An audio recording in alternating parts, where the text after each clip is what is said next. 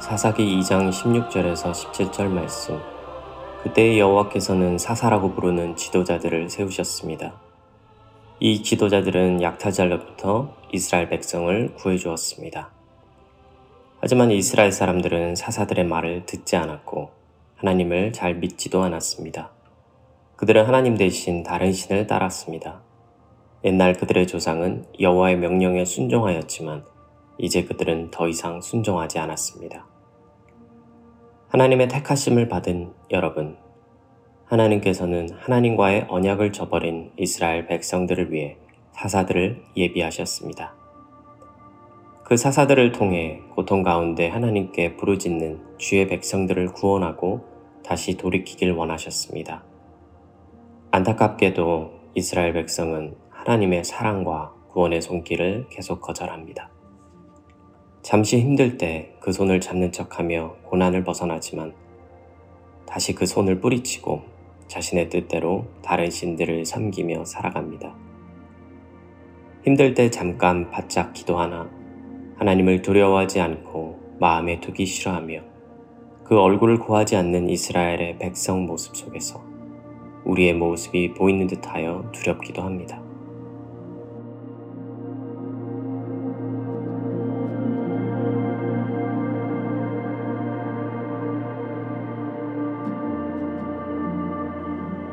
오늘 눈에 띄는 구절이 있습니다. 십칠 절, 하나님을 잘 믿지도 않았습니다. 입니다. 믿음이란 것은 무엇일까요? 어릴 때부터 교회를 다닌 분들은 믿음으로 천국 간다는 말을 참 많이 들으며 자라왔습니다. 맞습니다. 우리는 예수 그리스도를 믿음으로 말미암아 죄사함을 받고 하나님을 아버지로 부를 수 있게 되었고 더 이상 종이 아닌 하나님의 자녀가 되었습니다. 그런데 그 흔히 듣던 믿음이라는 단어, 성경은 그 믿음을 어떻게 표현하고 있을까요? 말씀은 믿음을 표현할 때 종종 아브라함의 믿음을 예로 듭니다.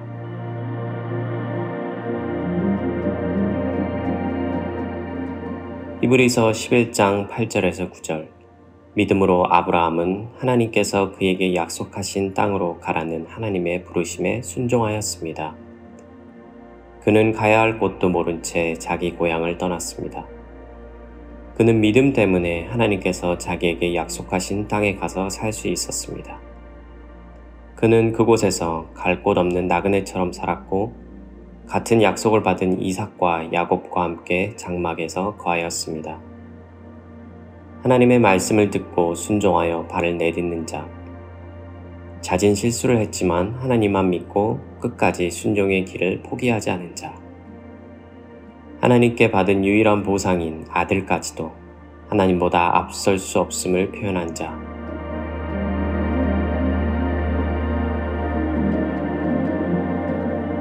이런 믿음의 표현들을 자세히 생각해보면 믿음은 관계에서 비롯된다는 것을 알 수 있습니다. 정말로 믿지 않고서는 떠날 수 없습니다. 정말로 믿지 않고서는 삶을 맡길 수 없습니다. 즉, 관계가 없으면 믿을 수가 없습니다. 모르는 누군가가 여러분에게 와서 나는 당신을 믿습니다 라고 외친다면 어떻겠습니까?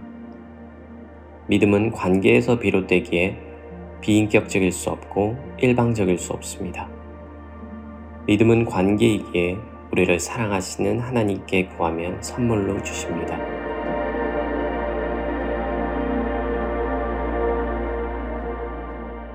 요한계시록 삼 장 이십 절, 보라, 내가 밖에 서서 문을 두드리고 있다.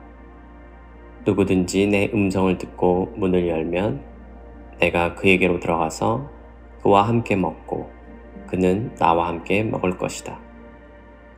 그리고 하나님을 더 알기 위해 듣는 것입니다. 더 깊은 관계를 갖기 위해서입니다.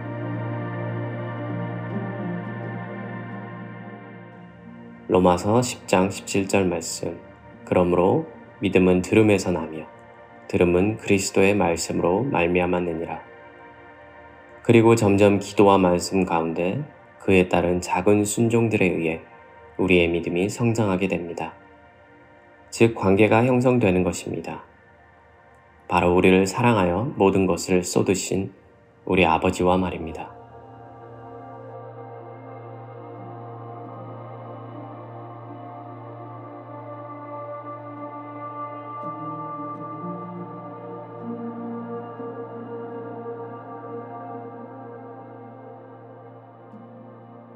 오늘의 말씀처럼 이스라엘 백성이 다른 신을 섬기며 죄 가운데 무너졌던 이유는 하나님을 잘 믿지 않았기 때문입니다.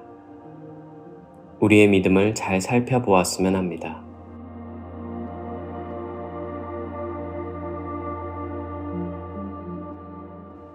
믿음이 구원의 공식이 되지 않았으면 합니다.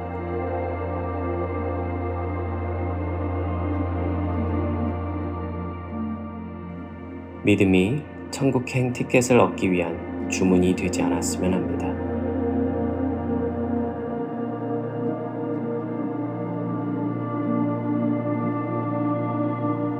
믿음이 내 마음의 소원을 이루기 위한 긍정의 힘이 아니었으면 합니다.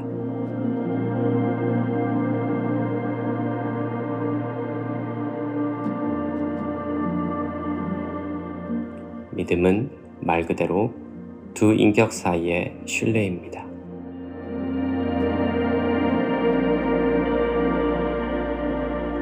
하나님과 나의 관계는 매년 나아지고 있는지, 깊어지고 있는지, 더 신뢰하게 되는지, 그래서 더욱 사랑하게 되는지 돌아보았으면 합니다.